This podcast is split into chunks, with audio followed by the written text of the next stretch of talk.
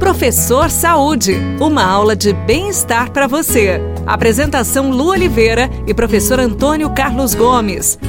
Chega aqui com a gente, porque o professor Saúde já chegou e a gente chegou com um esporte de altíssimo rendimento, professor Antônio.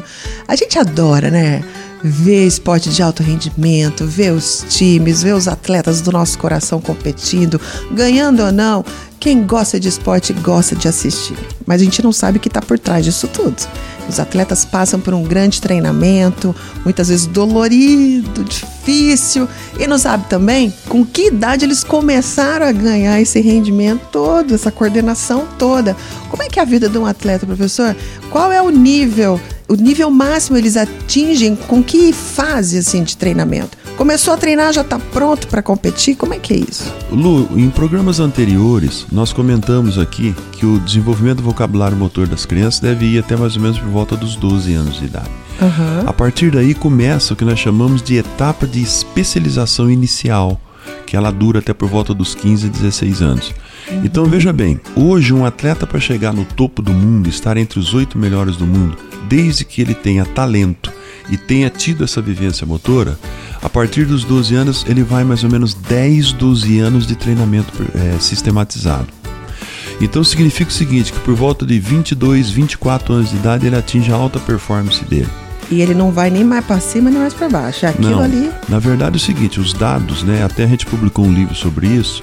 Os dados mostram o seguinte: vamos pegar Jogos Olímpicos do Rio de Janeiro. Uhum. 85% dos atletas que estiveram entre os oito primeiros no Rio de Janeiro tinham uma faixa de idade que variava entre 20 e 26 anos de idade. Então esse é o grande período da alta performance. A partir de 12 anos, quando nós entramos no treinamento especializado, você vai levar 10, 12, 13 anos para formar um atleta de altíssimo rendimento. E depois esse ganho vai se perdendo? Na verdade é o seguinte, é biológico, uhum. né? É biológico, ou seja, o maior pico de potência muscular em homens e mulheres está aproximadamente nessa faixa aí de 20, 25, 26 anos de idade. Uhum. A partir daí, biologicamente, o desenvolvimento motor começa já não habilitar mais, ele perde potência. Né? Mesmo treinando, claro que treinando ele mantém um pouco mais, mas ele perde potência muscular. Dando um exemplo do futebol, para ficar bem claro assim para a gente, é, quando a gente vê um atleta que está ali né, na seleção há tantos anos, o pessoal já fala assim: Ih, tá na hora de trocar, tá ficando velho, fulano. É, exatamente por isso, porque os movimentos começam a ficar mais lentos, né? a capacidade de resistir à fadiga correndo para lá e para cá diminui. E isso tudo ocorre exatamente porque o pico biológico ele tem seu, seu ponto. O seu ponto está nessa faixa etária. Por isso que a garotada se sobressai, né? Por isso se sobressai. Então o que, que acontece aí? O esporte, de uma forma geral, ele depende de velocidade. Uhum. Mesmo a maratona, quem vai vencer a maratona é quem conseguiu correr mais rápido a maratona. É verdade. Né? Então, quando você perde potência, perde velocidade, o esporte deixa de, de ser o espetáculo que o público espera. Então, pico de performance entre 20 e 26 anos de idade. Nossa, professor, que desânimo que me deu agora, hein?